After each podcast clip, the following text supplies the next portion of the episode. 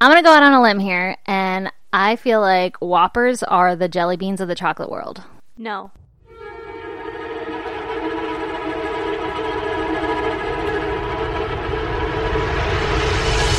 God damn! Yeah, put that in your ear. disagree. The majority of the population isn't really looking for a jelly bean or a Whopper. It's like you acquire it. In fact, I think the only thing worse than a Whopper, not to say that they're terrible because I know that you love them. First of all, yeah, they are delightful. Okay, but those fucking chocolate Easter eggs you get on Easter that are like hard shell around it. And the hard, Oh, they're I like know the what you're speckled ones. talking about. Yeah, yeah, yeah. And the hard shell is like way too thick. candy coated. Yeah, because we're all spoiled with like the perfect candy coating of an M and m Yeah. But also, I would completely disagree because you're sitting over here like an almond joys and mounds, and that's just Oh. Satan's food. Those are so good. No, no, they're not. That's just because you don't like coconut, though. Or nuts. That's. oh man, there it is again. That twelve-year-old humor. I can't help it. but they're almonds. Those are good nuts. I mean, Solid nut. I'll eat an almond, but I don't want an almond in my candy. Oh, I'll fucking eat an almond in my candy. You know what's better than almonds, though? Macadamia nuts. No, I fucking hate macadamia nuts. Get out of here with What? that. I have chocolate covered macadamia nuts on my desk right now, and they're so good. from Hawaii, the ones Yes, that of course. everybody Of course always they're brings from back Hawaii. from Hawaii, and they taste like fucking plastic. no, they don't. They're actually pretty good. I think I just really don't like macadamia nuts. Um, Apparently, I also like cashews. cashews. I don't like cashews either. You don't like cashews? They You don't taste like, like- any, like the sweet nuts. They taste like oil. Sweet. They're sweet nuts. I don't know. It tastes sweet to me, doesn't it? Mm, you know what I love is pecans. That's a solid nut. Am I just like a ninety-year-old woman? I'm like, give me a bag of pecans and walnuts, and Yeah, I'm your- good to go. Pecan pies. Oh, I fucking love pecan pie. I've never been a fan of pecan pie. Well, that's because you're a loser and you like whoppers.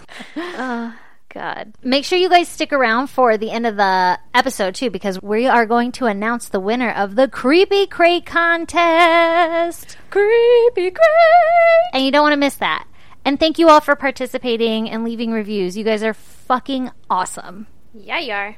All right, give me your goddamn. Let's hear it. It's those goddamn fires, man. Oh shit, those are real. Those are scary. Those are super scary. Have you seen the um Yep. okay. Yep. Good I talk. have. I have. I've seen the videos of the people like driving out of it, and I've seen the video of the guy finding his friends. Oh, I didn't see that. Oh, it's awful. They're wanna watch it. skeletons. It. was really bad. Oh my god, It was I so didn't hear sad. about this. Yeah, I don't want to watch that. Yeah. I mean, I knew what I was getting into When you did when it. I clicked it. Did but- he record it? Yeah. He he he Oh. recorded it and he was like he went up to a car and he's like this is my friend. My friend is cripple and his mom was driving him out and he called them to like you guys need to evacuate and he said that his the mom was like, "Oh, I have to put on my makeup first. Oh no. Like she didn't know that it was going to hit that No. fast. Nobody knew because there were like four cars there. I mean, it wasn't just that. Oh But- my god. Then he like videoed inside the cars, and there was his friend as a skeleton and Oh my his gosh. mom. Just to recap for listeners if they don't know, all of fucking California is on fire and some people are dying even trying to escape from the fire in their cars cuz they get There's, like, overtaken. 58 people that are confirmed dead right now. I know. like at isn't this that point. crazy? Yeah. Also, this is recorded 2 weeks out, so this Yeah. might hopefully have been all contained by now. Yeah, that's fucking awful. When I heard that people were dying trying to escape in their car, I was like, "Dear god, that's when you're supposed to be safe." Like, Yeah. oh, the firefighters will keep the fire back. Yeah. Ugh. I've seen too many videos of like people driving on the freeway where it's like it hopped over the freeway. Yeah. So the freeway is technically clear, but it's on fire on both sides of them. Yeah. That's so fucking I scary. was gonna ask if you saw the one where the helicopter comes and drops the water while people like cars are the tr- the freeway is like packed, Yeah. and the fire is right there, and the like helicopter comes and drops the water right on the freeway basically to keep it from like jumping over. God, how scary. That'd be terrifying. Ugh. And it's like you know those cars got just drenched then. Yeah, But, like, and fuck, you don't man. really know that's coming, like because fires are Yeah. really loud too. Or you don't know so- what they're doing either. Like, Yeah, fuck, like- the helicopter's close. Yeah, you might have heard the helicopter, and then your car gets dumped on with water. That's terrifying. Terrifying. Yeah. yeah. so that's um, that's I've been purposefully and like selfishly not digging too much into that because it's so sad. I haven't dug too much. Well, I've looked at a lot of pictures. Yeah, and you the watched a satellites video, and you stuff. dug. I I did dig a bit. Yeah. I watched a couple videos. They're Ugh. real scary. um, Yeah, I'm, I don't want to put that in my head. My other one is that I burned my coffee just now, and I didn't know that that was possible. that is 'Cause, a like, travesty. you just press a button though. Did you leave it on for a long time? It no, not really.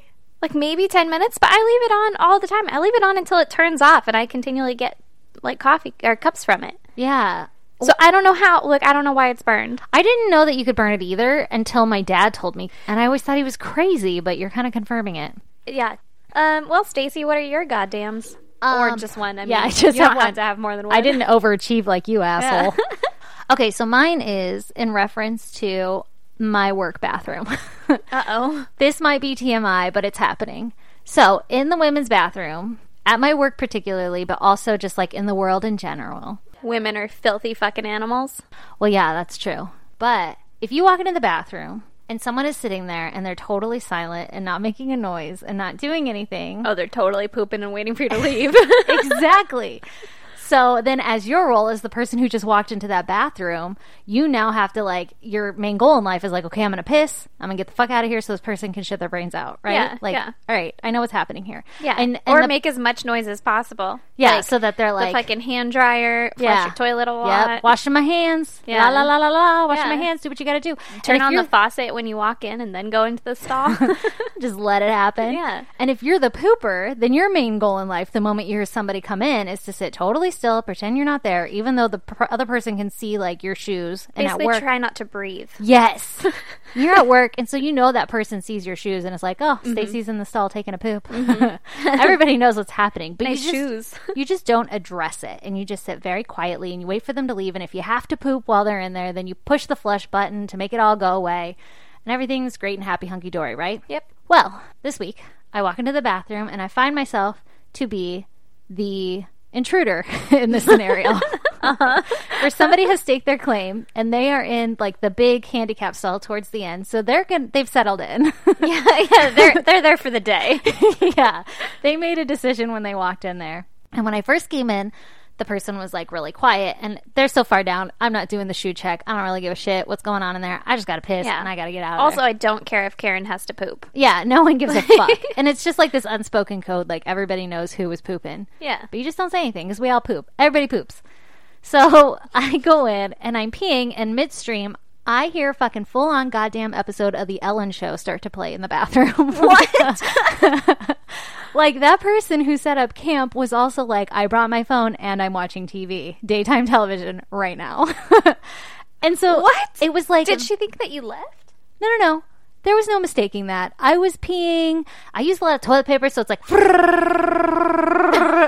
You know, like there's no mistaking. Somebody else is in that goddamn Yeah. bathroom. Full episode, Ellen Show Oh my god! going after it, right? Like, at least bring headphones if you're go- if that's what you're about. You know, Right? Like not even some earbuds. This was your plan. What the fuck? And so I kind of like took my time because I was like, is this just a clip or is this like the full episode? It Yeah. was the full episode. It wasn't just like, and here's Johnny. And then like they start the interview. It's like she comes out, she's dancing, there's music, she's high fiving, she starts a little bit. I'm like, this is a goddamn full episode. Oh my god! And so I leave the bathroom and I'm kind of pissed. I'm like, God damn, man. Like, that is so rude. Anytime somebody plays their fucking phone out loud, it annoys me instantly Oh, yeah. because I I'm like, hate it. yeah, I'm not here to hear your shit, right? Yeah, I don't care about your music choices. Fucking Get the fuck away. Darren. Are you playing Candy Crush? That's fucking cute. Like, goddamn, five years ago, turn, turn the that shit goddamn down. sound off. Yeah. Yeah. I don't need to hear that shit.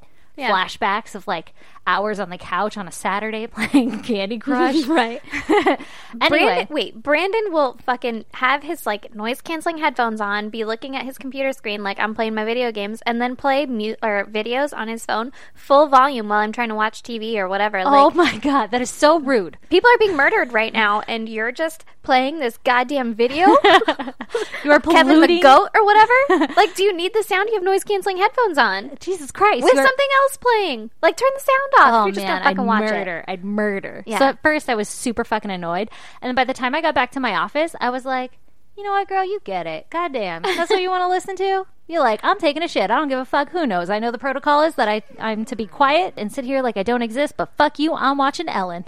yeah, I guess she had a she had a plan. Maybe she wasn't actually pooping. Maybe she was just like, I'm on break. I'm gonna watch Ellen in the bathroom. Yeah. What a terrible place to do that. Maybe at. she doesn't have a car. Maybe, but I mean, And she just wanted to escape her office mate. I don't. I'm not buying it. She was totally taking a shit. Yeah.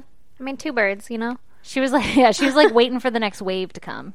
Oh. You know, when you're like, I'm not done here, but nothing's happening. There's no point in wasting toilet paper. I'm going to wait. oh, gross. well, Stacy, whose Yes, turn is Erin? it to go first? I think it's my turn to go first. All right. Do you? Yes. I concur. Lay it on me. So, my case today is especially intriguing to me because my cousin, who is a true crime fan as well, Mm-hmm. Emily, she listens to podcasts religiously and she had suggested when she heard I was doing this, she was helping me like come up with some cases to do, some like Really? lesser known cases. Did Yeah. she listen? I think so. Nice. But anyway, so she gave me like this long list of shit that happened in Pueblo, Colorado, which is where she's from or where she lived for a while. And on the list is the case that I'm going to share with you today. What's really interesting about it is everything that I would like Google on it, I couldn't find much of. It was just like the initial, you know, reports like, oh, this crazy thing happened. Yeah. And then here's what happened to the person who did this crazy thing. So I actually had to read a book for this one. What? Like I read a full book and I made a goddamn book report. Ooh, I'm ready. so I got the deets and I know they're right when did you find the time to read a goddamn book? at nighttime because I love reading and even though I became a mom and stopped reading, you know, as soon as you pick up a book you suddenly make time for it. Yeah. That's what happened. Well, I am ready. Okay, here we go. So this happens in Pueblo, Colorado at St. Leander's Catholic Church and Rectory. Rectory? Rectory. All right. Which I had to look this up. I didn't. I don't come from a super religious background, so I didn't know that that's where like the priest lives or could live, and it's usually on like the church property. Yeah.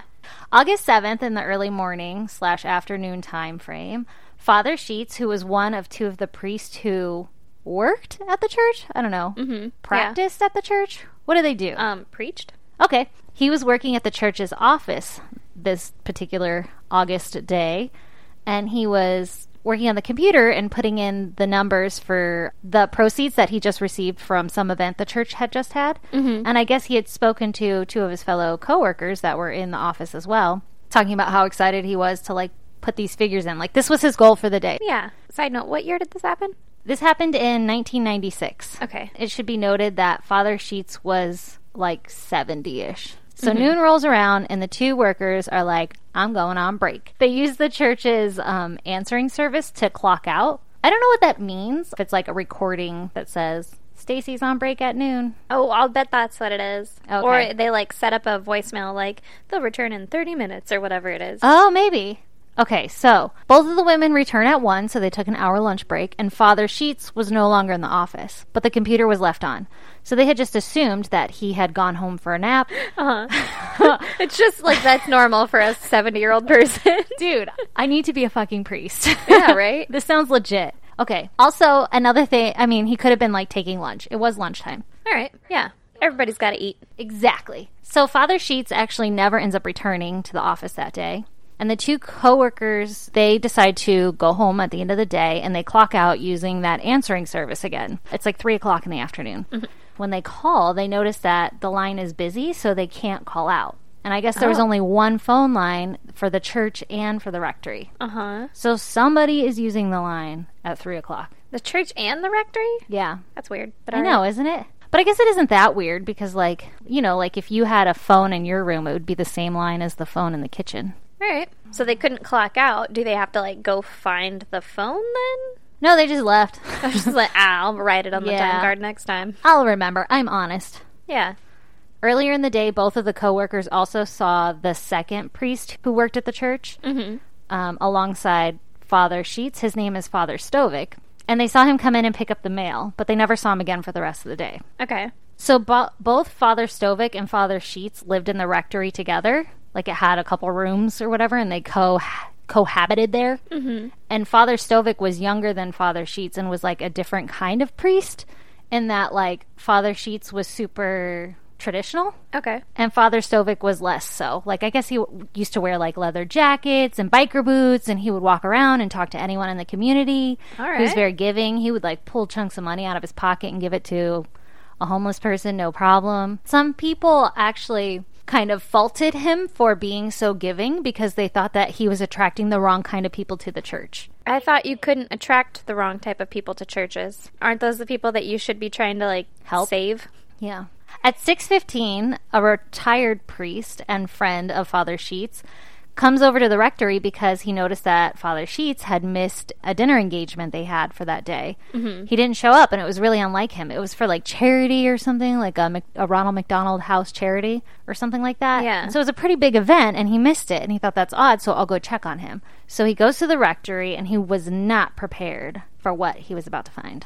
What did he find? In separate rooms of the rectory, he found the bloody bodies of both Father Sheets and Father Stovic. Both? He immediately dials 911 and explains he found the two bodies and lots of blood all throughout the rectory. Yes, both. Isn't that sad? Yeah. So the dispatcher hears that Father Powers is all worked up and, like, you know, he's kind of like hysterical on the phone call. And so Yeah. he tells him, You need to step outside and wait for the deputies to arrive. So he does that and he goes outside. The officers arrive, and Father Powers explains to the officers exactly what he told the 911 dispatcher.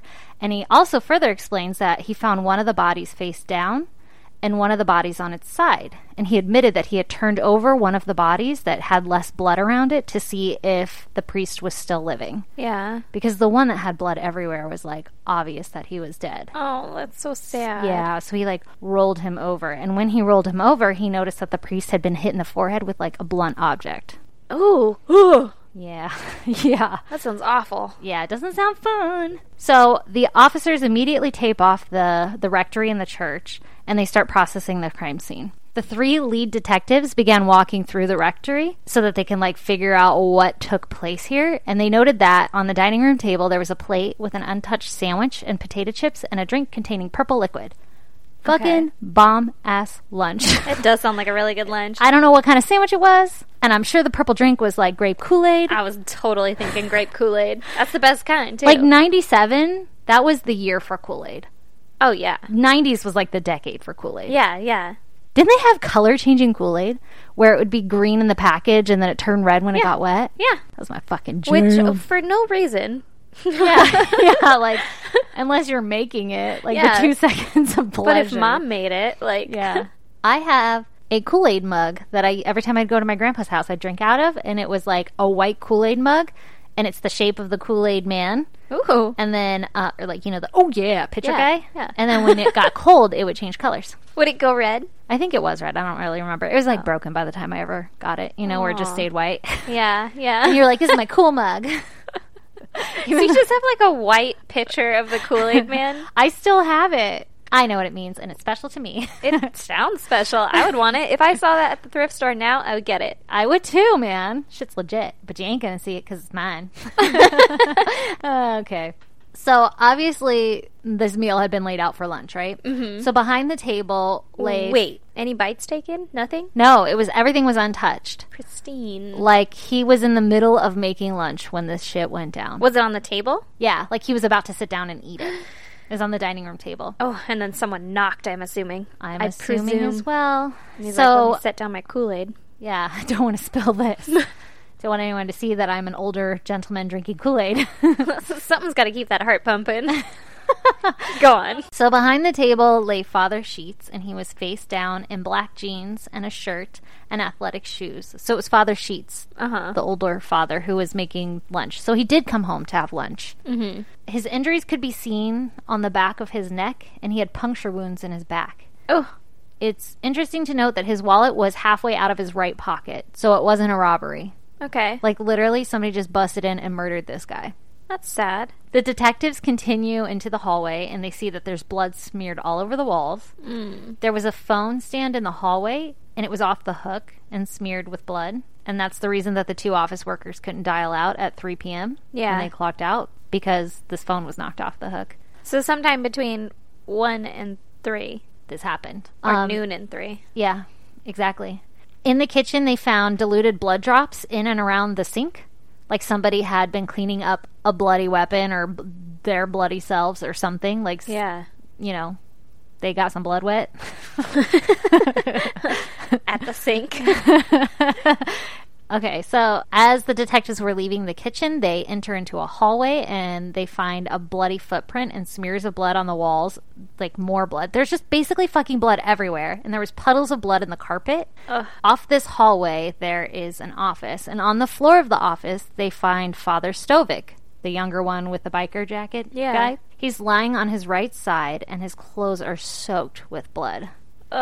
Next to the priest's head was a tiny wooden cross with a small hole in the top of it. But basically, blood fucking everywhere. So they search the house and look everywhere, and there's no other victims, and they don't find anyone hiding or anything. So they like come back outside and they're processing the scene, and like they call in the blood drop specialist people to come Dexter. pull prints and yeah, do all this shit. yeah. They called Dexter.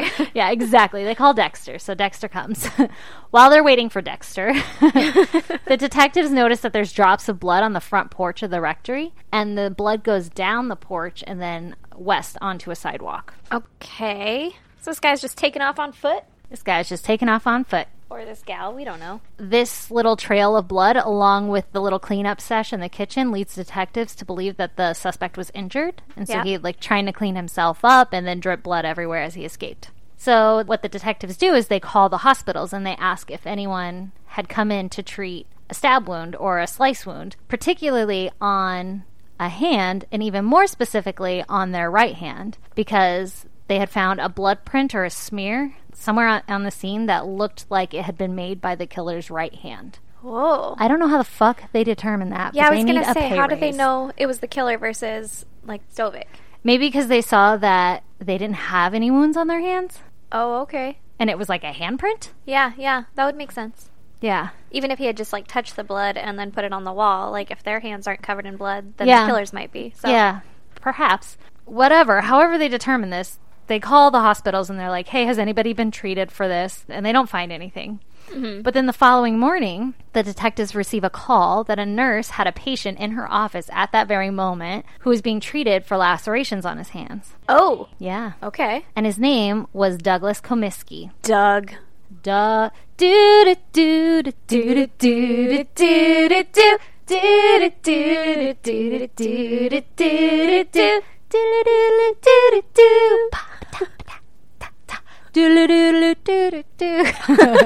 Okay.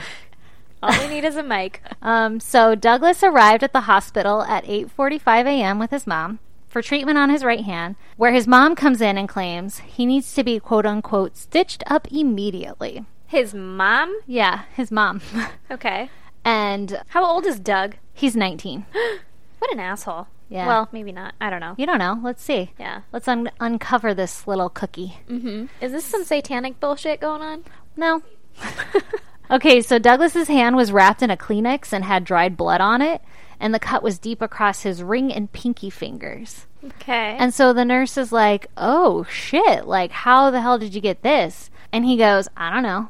And so oh, so she- you just don't know how you got that? yeah, and so You she don't was know how you like, cut your fucking hand, so do you right? Right? need stitches? What "Yeah, fucking liar! What the hell? are you on drugs? Get out of here! Get a Let me see your haircut, you pupils." hippie. Oh man.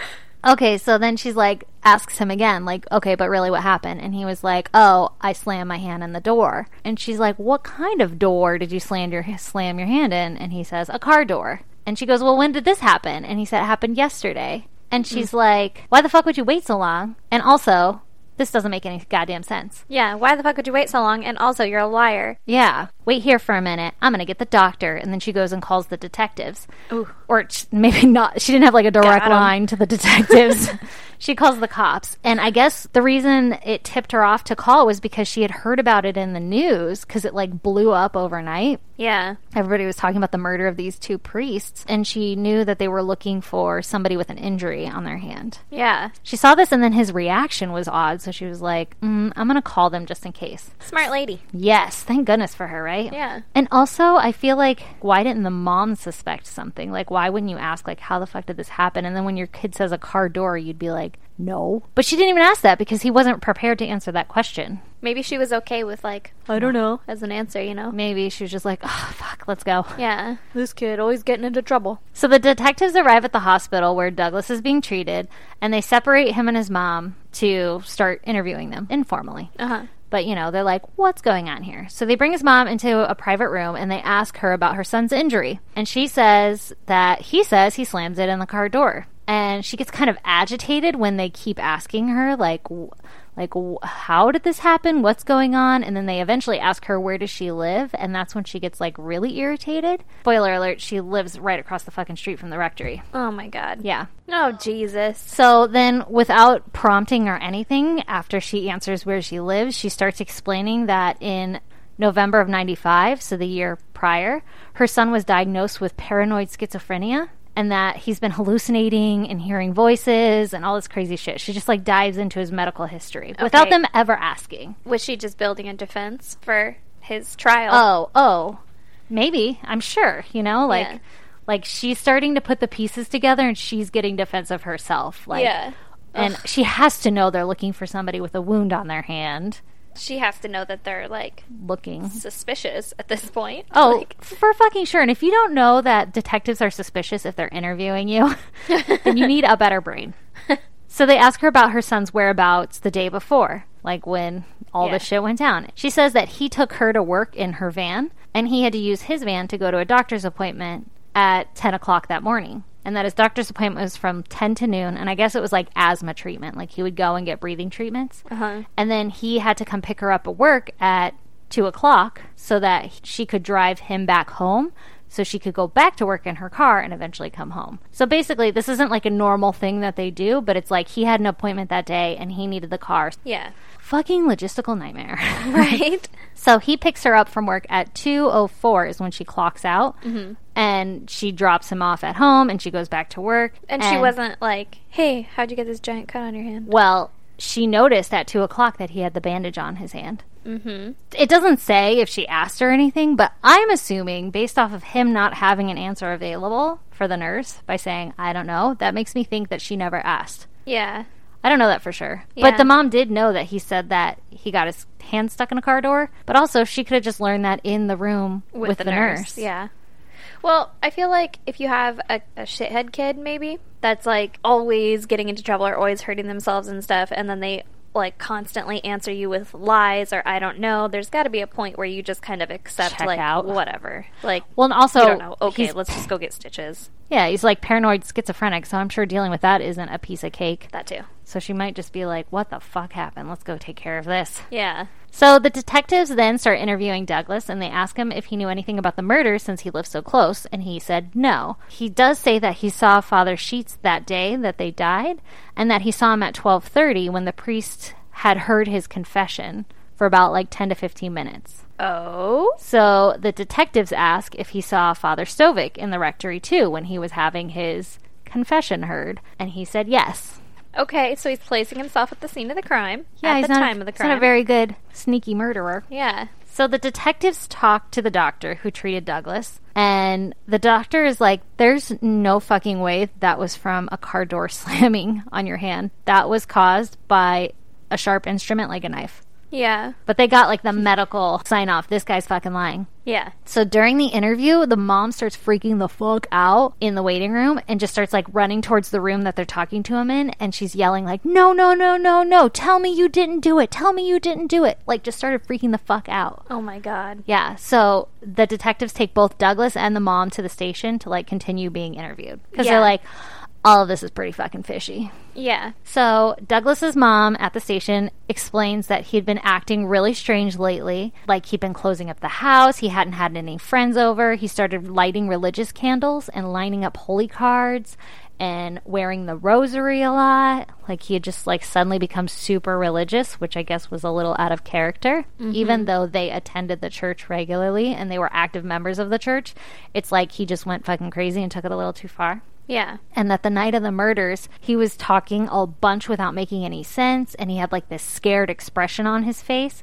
And she was afraid of him because in the past he had threatened to kill her. Oh god. So she's like living with this guy and living in fear because he's like fucking schizophrenic. and I Oh, that's guess he's terrifying. like crazy schizophrenic. Yeah. And that's her son. yeah. Anyway, so the detectives ask to search their home, and his mom agrees that they can search the house, but they cannot search his room without his permission. Okay. And so they're like, sweet, let us in. In the meantime, they're also taking hair and blood samples from Douglas and they take pictures of his hands. And his right hand had five stitches in the ring finger and one in the pinky. And also, his left hand had a bite mark in the middle finger. But he, they process all this. They start taking a shit and taking pictures and all this stuff. Yeah. While they're doing that, they notice that he has blood on his tennis shoes.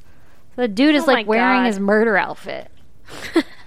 Well, listen. What if he only had one pair? Were they white? It was the 90s, probably. Yeah, for sure. They're like Nikes or some shit. Skechers. When they're searching Douglas's home, they find blood leading to the laundry room where they find a dark shirt and jeans that looked to be washed and they were still in the washer and there were blood drops all over the place and some of them were smeared like it looked like they had been cleaned up or tried to be cleaned up.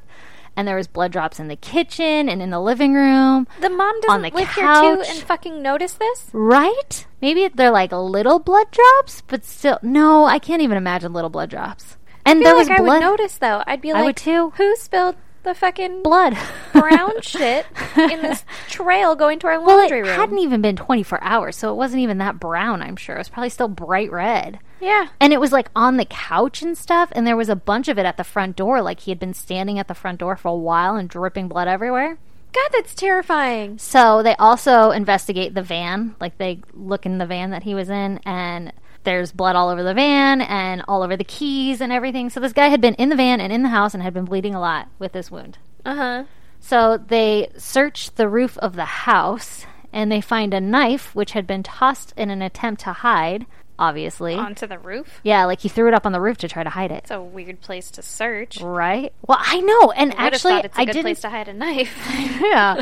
I didn't state this earlier, but they also searched that, like, before they figured out that Douglas was, like, a suspect or anything and looked at his house, they searched the roof of the rectory. So they already knew to, like, look for something. Maybe these are like short houses. I'm pretty sure this is probably just a common thing. Like, it's, like, known to detectives. Like, yeah, search the roof. People throw shit up there all the time. Well, remember the one guy threw his clothes into the branches. yeah. Like, tree. people think, like, oh, you won't look up. yeah, no one ever looks up, which is true for me. yeah, me too, but we're not detectives. That's true. these guys were, and they were like, "Let's search the roof." And they find a knife, and it was seven and a half inches long with a with a chrome blade and a plastic handle. So it was like your typical like Kitchen knife. yeah kitchen knife. So obviously the detectives get a warrant to search his room. Yeah. So So fuck you, Douglas. we don't need your permission. yeah, we're going in. And they find like bloody socks and a bloody towel and all kinds of blood in there.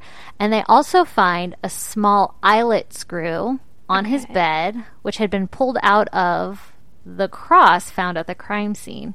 And the lanyard that goes with the cross was also in his room. And I Okay. guess these crosses were given out at a church event, or like many members of the church had these crosses given to them. So it's likely that he was wearing it, and perhaps like the screw fell out in his bed in his sleep or something. And then when he went and did the murder in, the cross fell off, and he still had his lanyard and the screw, but the cross is at the crime scene. That's Unfortunate events for this guy.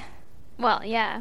I'm just thinking like as a priest, could you imagine being murdered by a guy wearing like a lanyard crucifix? No, that you knew, like Yeah. he was a member of the church. That's scary. Yeah, that would be fucking terrifying. Ugh. Douglas's grandma also lived with him in the house, and she claims that he had been acting strange the days leading up to the murders. She found him laying in his bed with a knife in his hand, and when she questioned him, he just said, Don't worry, Grandma, I'll put it back. And that's it. That's all that happens. No one was like, mm, I think that we should get you some mental help. Like, wh- I don't are want- you taking your medicines? Like, I have so many questions. please don't put that knife back. yeah. Let's They hide check all in the his- knives. yeah, that too. But like did they check his butcher block afterward? or the Uh, butcher block and just find one bloody ass fucking knife? I read. Because he put it back? I he's- Oh, no, wait, they- it was on the, roof. roof.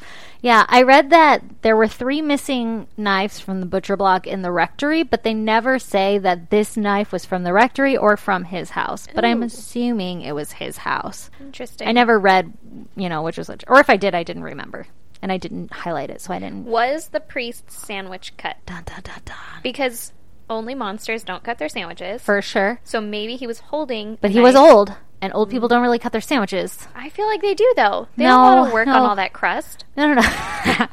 They're all about like my sandwich is made and I will eat it now. They're not about making it convenient. You know, they don't grew up know, in a man. time where they didn't have shoes. He was excited about spreadsheets. I feel like this guy had a zest for life and cut sandwiches. Perhaps he did, but I feel like he didn't cut it.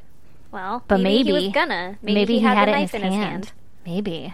I like how we just figured that one out together. Yeah, detectives. Who said I wasn't a detective? You? Huh. Anyway, so yeah, dude was being creepy. Shit was going down. His whole family saw red cards. I guess hindsight, but still. Red cards. What'd I say? Red cards. red cards? Yeah, this whole family saw red cards. Oh, yeah, they saw red flags. It's Dude, I do that so much. because your husband plays soccer now. I get, right? I get so close to the right word. That's true. Enough that you could figure it out. That's true. I know what you meant. Yep, exactly. So the autopsy comes back, and both of the priests had died from bleeding to death from the stab wounds. Surprise, surprise. Poor guys. I know, it's so sad. The detectives interview the neighbors of Douglas, and one of the neighbors claims that he was working in his yard that same day, yesterday, to them. Mm-hmm. He was working in his yard, and that Douglas stopped by and asked to borrow some gas so that he could mow the lawn. And then a few minutes later, that neighbor's wife says that she saw him. She was like upstairs looking out the window, and she saw Douglas in the backyard carrying a gym bag to behind a shed in his yard, and then he douses it in gas and starts it on fire. Like he's burning evidence. He's burning his clothes, his murdering clothes. Well, I thought they were in the wash. I thought so too. So I don't know what was in all, all in that bag because it's ash now. It burns. Yeah. Spoiler alert, he caught it on fire. But there were like buttons and zippers and shit. But he's also schizophrenic, so maybe he just grabbed a bunch of clothes too and was like, I'm gonna fucking burn these. Yeah. But the neighbor sees this fire going on and she yells at them, like, or yells at him to put out the fire. And he's like, all right. And he puts it out. He puts like a, a wheelbarrow over it Oh. to like smother the fire. Yeah. So, like I said, the detectives go and look, and they find they they find forty items in the burn area, mm-hmm. and in that where the buttons, the metal buttons, and the zipper, and a bunch of burned cloth. So they're suspecting clothes, maybe rags to clean up the mess. I don't know. So January seventh, a hearing is held. So this is the next year, couple months later, right? Yeah. I'm sure they held him in prison or wherever. Hopefully. Guy sounds a little bit off kilter. Yeah, like a little bit of a danger to society. Yeah. Menace, some might say. Dennis the Menace, Douglas the Menace. Douglas the Menace. Did we just find our title? yep. They have the hearing for the murders, and Douglas pleads not guilty by reason of insanity. So the doctors examine him and they deem him inarguably, incurably insane on August 7th, 1996, when he stabbed the two priests. They're like, Okay. he's not fucking faking it. No one's lying about it. This dude is fucking schizophrenic to the max. Yeah. What was it? Psychopathic schizophrenia or something like that? It's a good band name. Oh, paranoid schizophrenia. Oh. Wow, I really jumped the gun there and fucking judged. anyway, so Douglas claims on the 7th, before all the murders went down, he was being treated by his doctor in the office for the asthma, and he saw a folder with the number one on it in the office. And he interpreted that as a sign that he had to kill someone by 1 p.m. that day. And he claims that he had visions of vampires and werewolves, which were telling him that he needed to kill for two years now. Like, you need to kill someone or you're going to be killed. And so that day in the office, he saw that folder and he was like, I have to kill today by 1 p.m. Jesus. He goes into the bathroom of the office and he says he sees the devil or an evil spirit in the mirror. Ugh. So he claims his heart began to race and that his doctor was acting funny and was just going along with what was happening to him. Whatever the fuck that means. So he's getting paranoid now. right? Yeah. Like everybody knows that this is going on and that I have to kill someone and you're all just going along with it. No one's helping me. Mm. He knew that his victim couldn't be a woman or a baby. He doesn't explain why, but the, I guess he had some morals. I mean, at least he doesn't kill babies. Yeah, there's that. So after leaving the doctor's office, he drove around looking for a victim. He watched a man at a park who had two little girls with him, and he was going to kill him, but he was like, I can't do it because of the two little girls. Thank God. Yeah, so he drives to the rectory, he rings the bell, and Reverend Sheets answers the door. Douglas said that he needs to talk, like, need you to hear my confession, and immediately he just starts stabbing the priest, and that it was at 12:35 p.m. that this happened. Ugh. And he noted that because he had his 1 p.m. deadline, so he had minutes before he had to kill somebody. So it was like a last second, I know the priest will be there and I'll kill him. Jeez. Yep. During all of this, Reverend S- Stovic comes out because there was all this fucking ruckus and noise, and so Douglas begins attacking him. And Douglas looks back while he's attacking Reverend Stovic and sees that Father Sheets is reaching for the phone, and so he Uh. goes back to start stabbing Father Sheets more. So that's how the phone got like knocked off the hook. That's so sad. Yeah, and he said that he felt relief after killing them because he knew he wasn't going to be killed. And he had just saved his own life, is what he says. So, Yeah, but you took two others. Like, isn't yours Right? worth? no, but he was so in this like altered state of mind that he really believed that he just like fought for his life. Isn't that fucked up? I mean, I, I, I don't get that, but I get that. But at the same time, like, can't you sacrifice yourself for the life of two other people? You would think. But I mean, this guy has like no. I know. Yeah, it's hard, right? Mental illness. Yeah. That sucks. So, March 19th, 1997, they held a hearing where Douglas was sentenced to one day to life commitment in a Colorado mental health institute. One day to life. One so, day like, to life. He could get better tomorrow and be fine and be out Yeah. better, quote unquote. Yep. So, in October 2005, he was doing well enough that he was permitted to spend time away from the Mental Health Institute. Uh huh. And then in December of 2005, he visited his home, which was across the street from the fucking rectory where he committed all these crimes. Yeah. his schizophrenia was in full remission and under control with like s- strict medical regimen as long as he took his medicine then he was fine Yeah. and like when the neighborhood found out that he had come to visit this house they were like kind of pissed because I they bet. all ag- yeah they all agree that he was like mentally insane and like your charge of one day to life or whatever is fitting as long as you can help him like we understand this is terrifying but like we don't hate him obviously he didn't do this in a s- good state of mind right like they're understanding but they're also like but can you tell us if he comes Can you back give me like a week warning so I can go on vacation? a little heads up that he's going to be in town, So I can lock my doors? right? So, September 2007, Douglas had successfully completed all of the mental health programs in this little organization. Uh-huh. And after 11 years and seven months, he was released to a halfway house. What? Yep. But I think he moved somewhere else in Colorado. Might have Ugh. been in Utah. He moved somewhere else to get out of the community. Yeah, I mean, he had to. Uh, Because the for community wouldn't sure. have been like, yeah, you can have a job with For me. I'll sure. work side by side with you. And I guess he's like allowed to be out, but he has to be like checked that he's taking his medication. So it's almost like a probation. Like he can live wherever, but like literally they draw his blood and make sure that he's still taking his medication to make sure that everything's fucking Yeah. kosher. Which you would think that he would because, like, as a person, I don't want to murder anyone. And Yeah. So hopefully, like, as a medicated person, he, he doesn't feels either. the same. I find it more weird that also he thought vampires and werewolves were talking to him. Like, why is this a common theme with people who do the murdering? Maybe it's just the most common monster that people think of. Yeah. Anyway, Oh. God damn. yeah, that's a crazy one, right? Yeah. Sad one. That's really sad. All right. You ready for my story? I'm ready for it. Okay. So, my case Uh huh. as Aaron Yes, Aaron, tell me about your case. I I I'm will. prompted. Thank you. I chose one a little bit close to home Ooh, okay. in Carlsbad, California. Ooh, that's way too close to home. Yeah. So this is about Diana Lovejoy and Weldon McDavid Jr. wow, that's a lot of names. I know. We're gonna call them Diana and Weldon. I see what you did there. Mm-hmm. Thank you. Oh, his first name is Weldon? Yeah, isn't that weird? Oh, I kind of like it. So in the summer of 2014, Ooh, that's recent. yeah, Diana Lovejoy and her husband Greg Mulville split up, and Diana was like, "He sexually abused me." Of course. yeah, and Although I shouldn't say that because if he really did, that's fucked up. Yeah. And she also claimed that he sexually abused her infant son, Ew. their infant son. Oh, no, no, no, no. Is Yeah. this going to be one I really don't like? Nope.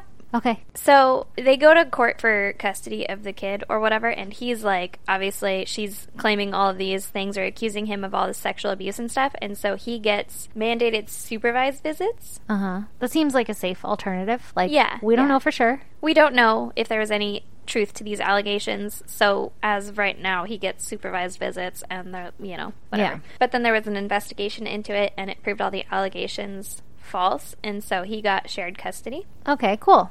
What a bitch. Yeah. And then in the summer of 2016, so two years later, there was a long drawn out court battle and legal battle because of all those allegations and things and the custody of their son. And they were awarded shared custody because he didn't do anything Wrong. wrong that she had said or whatever. So they were awarded shared custody, and he was actually granted one hundred twenty thousand dollars from God her. damn. So she had to sell her property, and it was like in escrow or whatever. Uh huh. And so she was gonna have to be making that payment. Well, Diana met a man named Weldon McDavid at a gun range where he worked. We're all love blossoms. Yeah. and, like you guessed, Weldon was married, but they ended up having an affair, oh shit. What was she doing at a gun range? learning how to shoot. Bum, bum, bum, bum. God damn, this lady's crazy. This is why you don't stick your dick in crazy. Exactly. so, Weldon also installed a security system on her home for her, and she had told him all about the alleged abuse and stuff. So, he was kind of like obviously on her side with all of this. he's like, we can get this bastard. Yeah. And Side note, this is our friend Mike in like 20 years. Mike, if you're listening, this is you. You have a mullet. Well, let's hope it's not Mike. okay, let's see where the story takes us. so, Diana had told Weldon about all this allegations and abuse and all that stuff. Mm-hmm. So they concocted a little plan. Oh, God. Mm-hmm. And Weldon told Diana to buy a burner phone. Oh, shit. This isn't a good plan already. Yeah. what year is it? Yeah. and he called Greg on September 1st, 2016 at 11 p.m. Greg was lured to a dark trail off of Avenida Soledad, if you know Uh, where that is. At 11 p.m.? Yeah. Weldon called Greg from the burner phone and said that he had evidence of the sexual abuse against Diana Uh huh. and said that he was going to leave it on a pole in this, like, dirt trail. What? What evidence did he have of sexual abuse? He just told him that he had this evidence and was like, I'm going to put it on this pole in this dirt path, basically to lure Greg out Yeah. into the middle of nowhere Yeah. to go get this quote unquote evidence. Okay. Well, there was no evidence. Oh. So, Weldon is the guy that called Greg. Uh huh. his thought process behind getting him out there, like luring him out to this dark path or whatever, was that if that sketchy of a phone call is enough to get him into a dark path in the middle of the night, then he must be guilty of something. Oh, okay. Which, A little bit of a jump, but I Yeah. see this man. He works at a gun range. He has a Yeah. mullet in my uh, mind. uh, he he's has surveillance cameras. a little out there. yeah. He's a So- little paranoid. Yeah. So Greg shows up to the spot with a friend because, like, don't do that shit alone, right? For sure. and he's armed with a baseball bat and what they called a bicycle light. Oh. I don't know what that means. I, feel like imagine it's like one of those flashlight. headlamps. Oh. I hope so. It's not because he was holding it, Oh. but I imagine it's like a flashlight, maybe. Yeah. I wish I'm going to imagine it's a headlamp in my mind. You can't. and And I'll tell you why. Okay. so Greg was shining the light around looking for like whoever placed whatever Yeah. or wherever anything is. he could do that with his head. Uh, uh, uh, Looking around. Well, he shined his light on Weldon, who is laying in the bushes dressed in camo, pointing a long barreled gun at him. what the actual fuck? Yeah. So then Weldon What if somebody's just out there walking the trail? hopefully they don't see him. Oh my god, that's fucking creepy. Yeah. Don't walk trails at night because there might be like camo dudes hiding with guns. Fucking terrifying, right? Could Yeah. you imagine just coming across that? No. So then Weldon shoots Greg under his armpit, and the shot went out his back. Oh. So basically, like in the chestal region. Yeah. Chestle. they said side, so I'm assuming it goes in the side, It like hit his chesticles. yeah, right in his chesticles. Uh-huh. And according to Weldon, he was trying to shoot out the light, so it couldn't have been on his Oh. head. I mean, if it were a headshot, that would have been good. good excuse.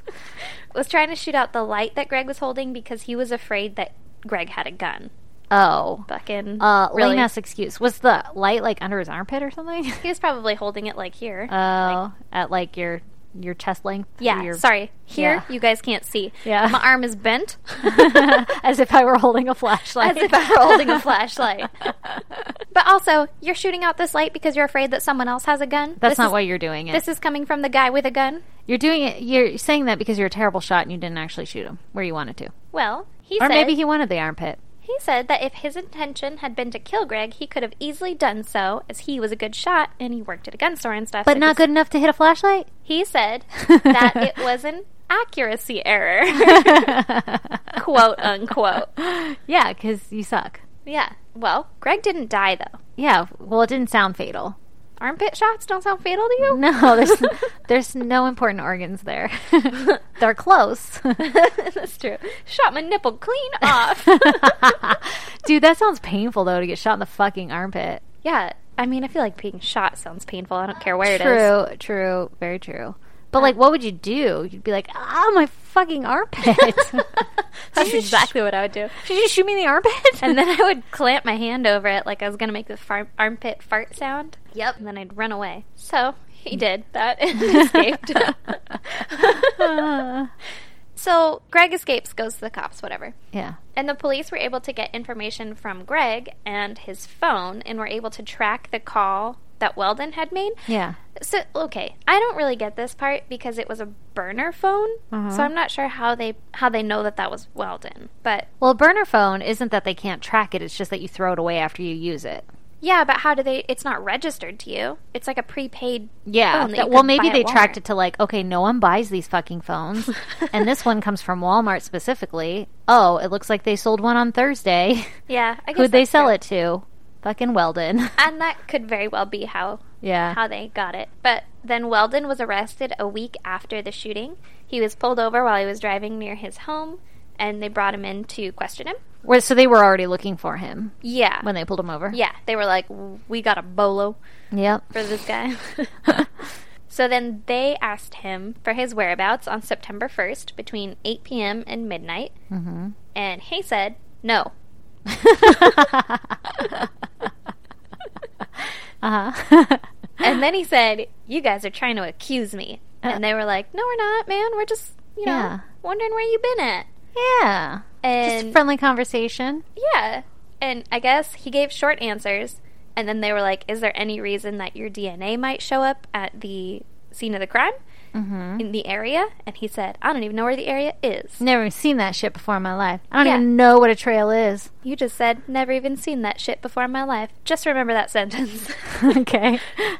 so then they show him a map of the area and they're like, This is the area. And he was like, Oh my I don't God. even know where that is. Was that? Are they going to find his shit? Yes. is this why you chose this case? yes. so. oh my god. Spoiler alert. Uh. yeah.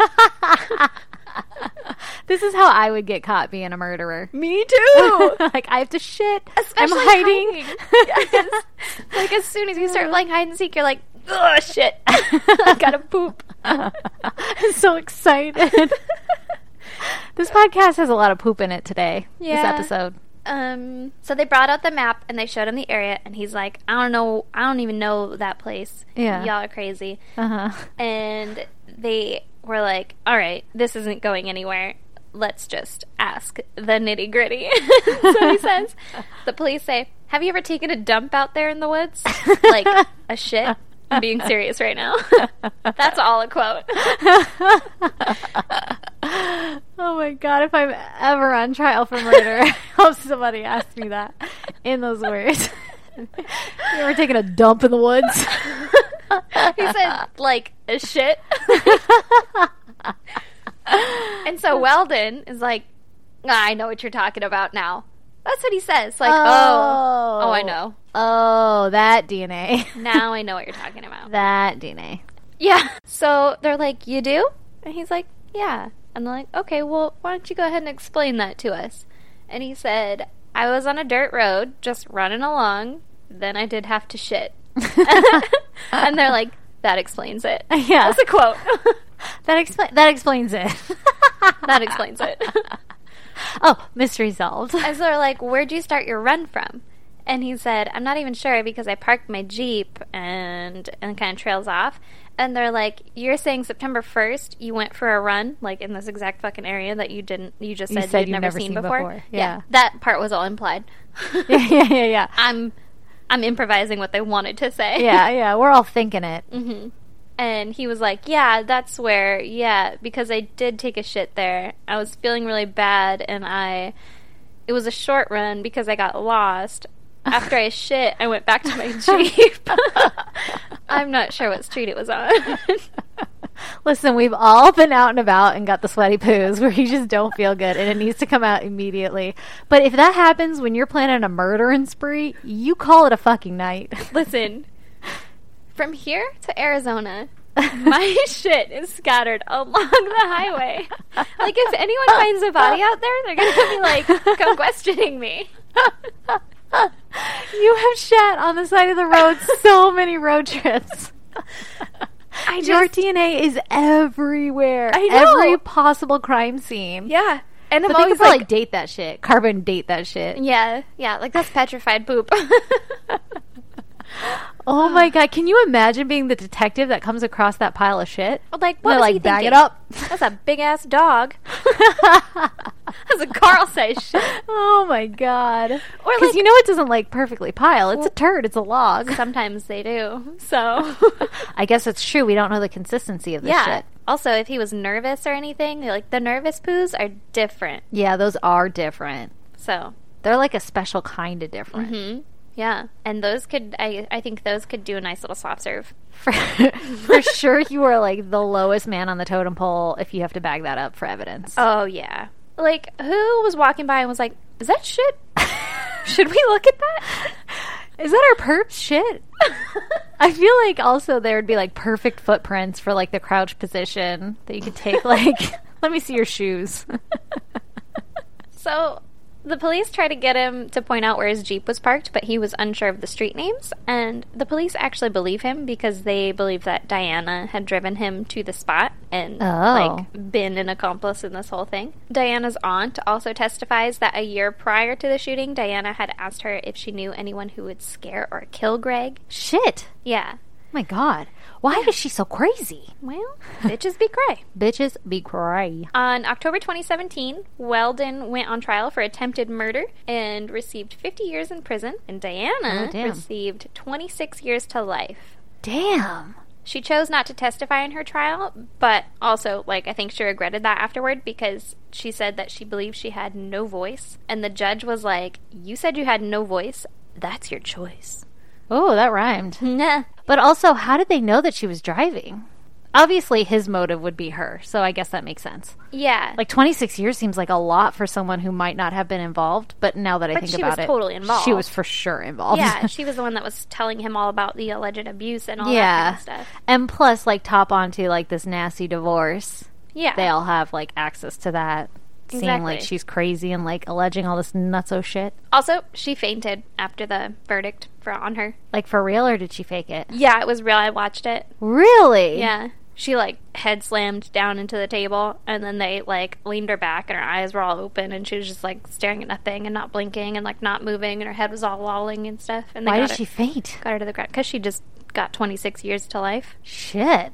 in prison. Seems like a weird reaction, but I guess I've never gotten that and had to weigh the reality of it. yeah. I mean, I could see it like stress mixed with like Yeah.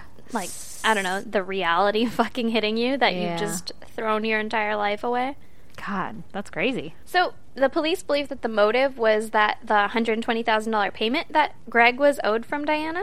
Oh yeah, she didn't want to pay it out. Yeah, and it was due in three weeks. Oh shit. So she's From like, we that. gotta do something now. Yeah, so she's like, well, we're gonna figure this shit out. Dude, lucky Greg for not dying. My God. Yeah. He literally no. nope, he didn't dodge a bullet. yep. yep. Yep. You picked up what I was putting down there. Yeah. Diana said in regards to the trial, she said that she hopes, quote, the higher reality of what we intended to do comes out, and I believe it will someday. what does that mean? Who fucking knows? What is your higher reality? Uh, That you're well, a dick? She, she We all didn't- figured it out. She didn't specify what the high reality was, but also, what did you intend to do? Yeah. What do you mean, the higher reality of what we intended to Yeah. do? Yeah, yeah. No. You intended to kill him. We're, we're all on board with that. We get it. And you're an asshole. Yeah. We're, we're there. We What do figured you it mean, out. the higher reality? Yeah. Like, she's just fucking insane. yeah. Yeah. The reality is you're an asshole. Yeah, essentially. What do you think in her mind? Okay, put yourself in this lady's shoes. Do you think she really thought that he was like sexually abusing this kid? Or do you think it was extortion? And she knew it was extortion. well, the first time that she claimed the sexual abuse, the kid would have been under a year old. How the fuck would you know that? Unless you walked in on it. Yeah. I don't And then if know. you're producing fake evidence on it, that's weird. That's real weird. So I think it was extortion. Yeah, I think it was extortion, or I think it was a mom not wanting to lose her kid or have to share custody of her kid, or maybe a lady just trying to be vindictive and not let a dad Be a part of the life. be a part of its life. Moms are fucking crazy when it comes to that. Yeah. Because I feel like in my world, I'd be that same way. I wouldn't do that, obviously, but I wouldn't want to lose. I wouldn't want to share custody of my kid just because, like, I want my kid. But also, you can't do that to your kid Yeah. or your ex. Like, they deserve each other. and, Like, they helped Yeah. make this kid. They deserve that relationship Yeah. just as much as you and your kid do. But as a mom, you're like, I fucking literally made you. yeah. You yeah. are mine. Yeah. but that's not how this works. That's not how any of this works. No, no. You don't get to do that. You can't punish your kid just because the relationship didn't work out between you and No, the baby because you daddy. guys are fucktards and couldn't figure it out. No, Yeah. you don't do that. Yeah. I guess you're not fucktard. Sometimes that just doesn't work out. But in Sometimes this it doesn't work scenario, out. Yeah. she sounds like a fucktard. Oh, yeah. Yeah. She sounds like a crazy person. yeah. So. yeah, yeah, yeah, yeah. yeah, but that was uh, that was pretty much it. And I was just real intrigued by the whole. That's poop crazy. scenario. Oh my god, that's my favorite. This might be one of my favorites because of the poop story. Yeah. So actually, no one dies in my story. I like that. Yeah. Well, listen, this this isn't supposed to be all about murder. No. Oh, I wonder Weldon's wife Oh yeah, because because he was, married. yeah. So she obviously found out. Yeah. That that her husband had been unfaithful. Yeah, and what was happening that night that he was like out in the trails? Was she like, okay, bye, go drink with your friends or something? Uh, maybe. I don't know. In your camo with your gun.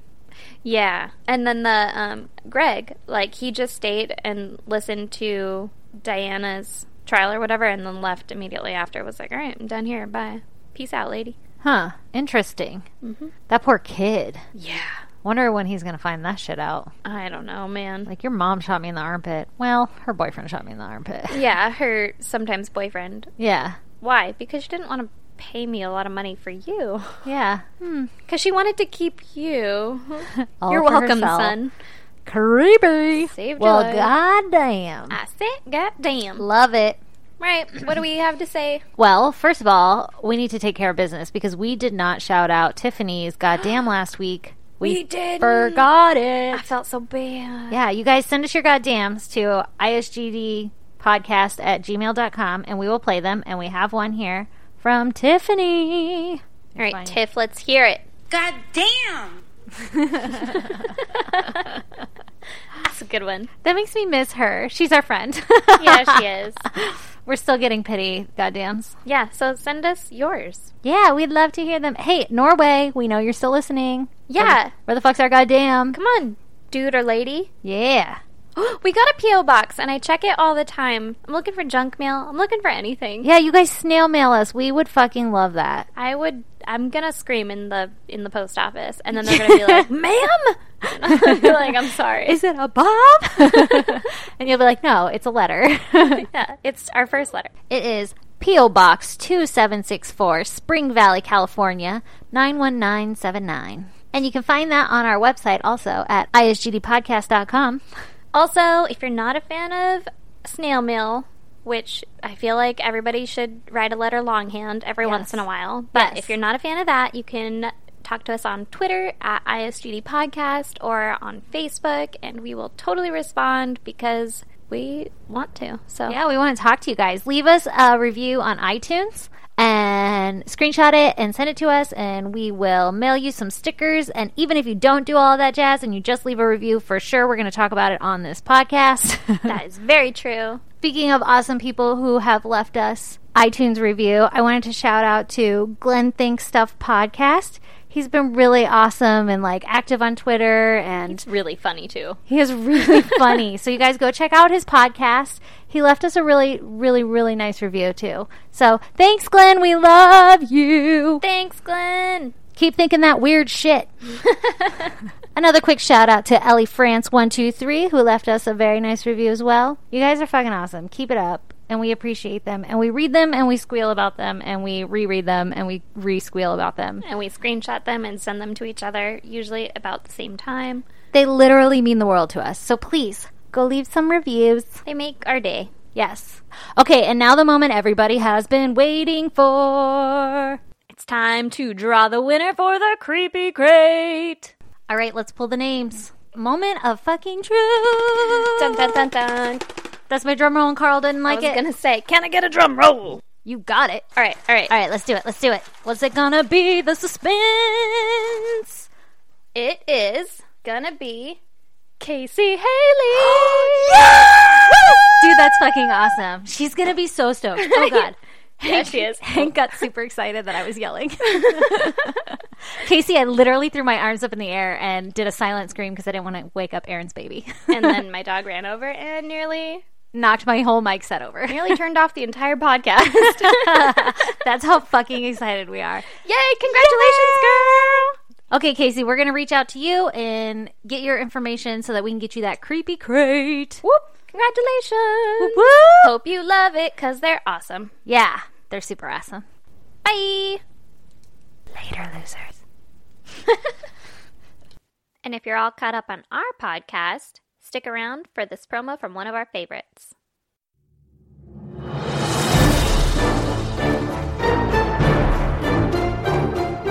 Hello, friends. We are the Ladies of Strange. I'm Ashley. I'm Tiffany. And I'm Rebecca. Have you ever wondered if Jenny's head really did fall off when they removed the green ribbon? Or if aliens are hiding in the tails of comets waiting to take us away. Or if there's any scientific basis to the Ouija board? Well, then don't risk your search history and join us each Thursday as we discuss. The history, mystery, and theory. Of all things questionable, odd, and eerie. For links to where you can stream episodes and see blog posts on the subjects we cover, head over to our website, theladiesofstrange.com. Keep it strange, lovely.